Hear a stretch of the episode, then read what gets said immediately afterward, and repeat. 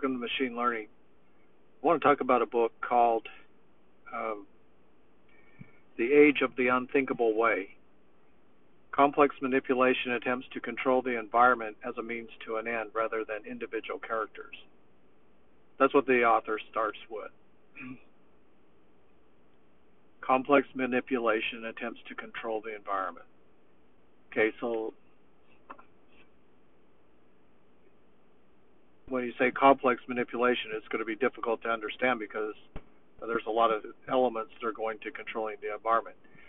Ramus advocates being the rebel. The rebel disrupts, imbalances, and forces new innovation at the edge of chaos. Isn't that good?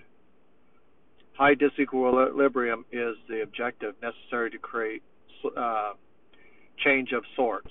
Earthquakes, financial meltdowns, subprime panics, shake up the global institutions, structures, and governments, causing them to react with stimulus bills and emergency funding. Yeah, we saw that, and I think that's going to be returning. 2008, we saw a lot of emergency funding. Uh, 2022, we're going to start seeing that as the uh, deflation economics come in and recession returns. The government will start saying that they need to create jobs.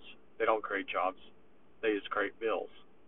At the same time, the chaos and confusion is running strong. There's an invisible and real logic hidden in the system. Okay, so what is that hidden logic in the system?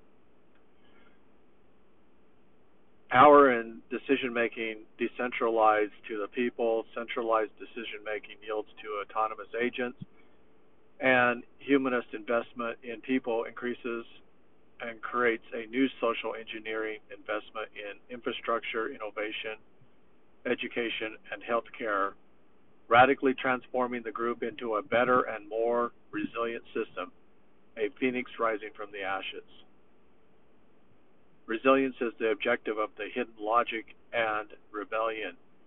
Self organizing principle and behavior are part of the sand pile Complexity increases with the network as more agents join, and self-healing of the autonomous agents promote innovation and change. So basically, in a nutshell, what it's saying is self-reliant systems are resilient. Agents will join. It will heal parts that are broken, and the system gets better. The hidden logic. The group starts to behave like an immune system and swarms potential threats and recovers from disasters through autonomous action. The empowerment of the group is to believe to overcome the destabilizing evil bad agents. That's true if the bad agents uh, can be identified and repaired quickly. If it becomes too large and too expensive for the whole system, then the system breaks down. The fight starts with the fight. The fight starts by manipulating the environment. The battle between good and evil depends on the creativity and imagination of cohort groups of like agents working in cooperation to the betterment of the system. Good agents confront bad agents and persuade them to change through debate and argument rather than violence. The battle of ideas is the method of change. The sand pile theory suggests that grains of sand are being added to the pile, forming a cone shape. No one knows the grain of sand added will cause an avalanche of, of sand. So what would that? It's almost like there's a tipping point. So you keep adding pile grains of sand, or keep adding agents of change, and at some point, uh, things are going to start to slide or, or go into motion massively. I think that's what's going to happen with energy is the ideas of change, the movement to the hydrogen-based society is going to start with a few small companies that are creating big change, and then once the larger group sees that, they're going to catch on board, and we'll see uh, quick change if it's within the price point that they can afford.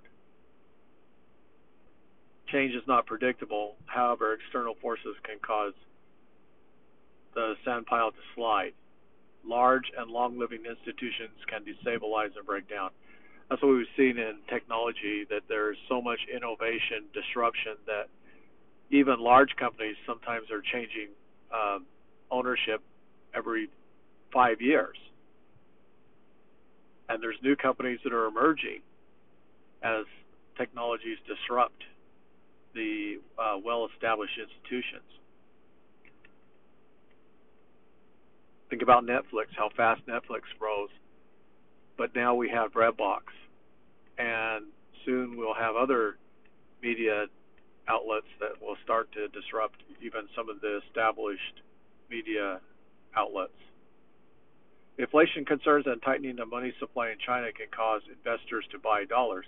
The earthquake disaster in Haiti, Haiti drops in German uh, drops in causes drops in Germany production and destabilize the euro, causing investors to buy dollars. Central, central bank concern in Europe can pressure Japan to extend credit into Europe.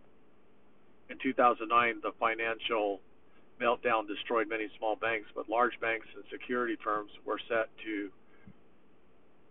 report record profits and employee payouts. I remember that banks like J.P. Morgan, Citibank, Citigroup, Goldman, Morgan Stanley, asset managers like BlackRock, Franklin Resources, online traders like Charles Schwab, Schwab. All these groups made record amounts of pro- profit during the financial meltdown. It was amazing. Yet, and that's because they were consolidating. They were buying up their competition on the cheap financial meltdown, in my mind, was a way to transfer wealth. Analysis analysts reported projected earnings of 449 billion dollars and employee payouts of 145 billion dollars. Profits are in part the result of consolidation. That was the key. J.P. Morgan acquired Washington Mutual and Bear Stearns. American Bank of America bought Merrill Lynch and Countrywide. Richard Semler managed Semco. Semco empowered employees to solve company problems. Semco started to transform workers across train to provide increased flexibility. Workers solve problems. The old method of doing business are abandoned. The company is relocated, and new ventures start for profit sharing terms. In 2002, Semco Group was one of the founders of Tarpon Investment in 2005. Semco partnered with Pitney Bowes in document and postal management in 2006. The bioenergy project was created. Originally, Semco produced mixers for chemicals, and in 1984 began manufacturing refrigeration equipment. And by 86 had manufacturing refrigeration equipment. What is Semco? Simple, the company is constantly changing. People can act. Small actions create change. Millions of people acting in a small way will transform how things are done. All right, let me ask a series of questions. Does complexities persuade men to do good? No, not necessarily.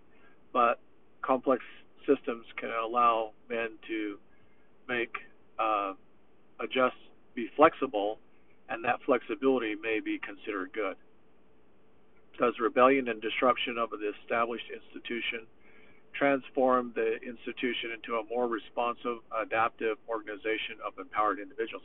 Well, that's what the thesis of the book says: is that you know, it, it, if, as long as it's not total disequilibration, the disequilibration disequilibrium will cause agents of change, good agents, hopefully, to enter the system and start to felicit, uh, facilitate facilitate change, and that there might be there may be good agents that persuade bad agents not to disrupt the system.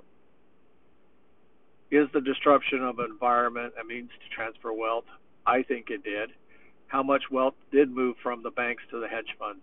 Hedge funds were leveraging bets on the real estate bust while convincing banks to sell CDOs to them at the same time hedge funds bought up CDS, which are an insurance policy, if the banks weren't able to make their payouts, and they and it capitalized on the insurance payouts also. How many billions of dollars um,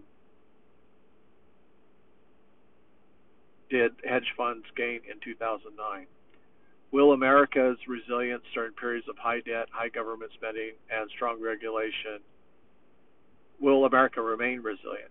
Well, we have, but it's taken its toll. There's a lot of money that's being lost through uh, inflation, and it's going to cause um, employees to work longer. I'm already going to be working longer than 67 so it might be in my mid 70s before I retire. How are moral systems more stable than immoral systems? I think moral systems are more stable because they uh, look to the benefit of the whole instead of just their individual benefit. I'm not saying that capitalization is not proper because you need to capitalize in order to accumulate wealth, but moral systems look at the benefit of the whole. How is the network of small business transforming? Has the global paradox changed? Is the death of small business leading to large monopolies and bigger business and higher prices? Well, if you look at gasoline prices at over five dollars now, it does look like that there isn't uh, any competition. There needs to be more competition, either for the production of oil or for oil alternatives. Why did big business keep 900 billions in reserve? They didn't want to cause inflation. They didn't want to overheat the economy. They had plenty of money. They were skeptical, waiting for clear signals in what the business uh, future entailed. Will China be able to sustain their growth? No. China is play is the place to watch. It is growing, but it's not going to grow at the rate that you're thinking. Uh, the average number of workers is decreasing.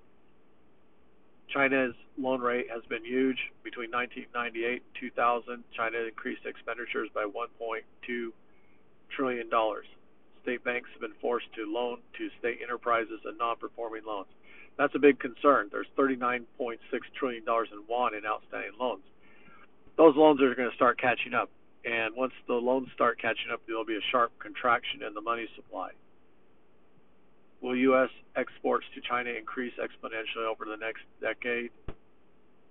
Possibly. We could see a reverse where China has been the big exporter to the U.S. The U.S. could start exporting goods to the to China. There's a big market there.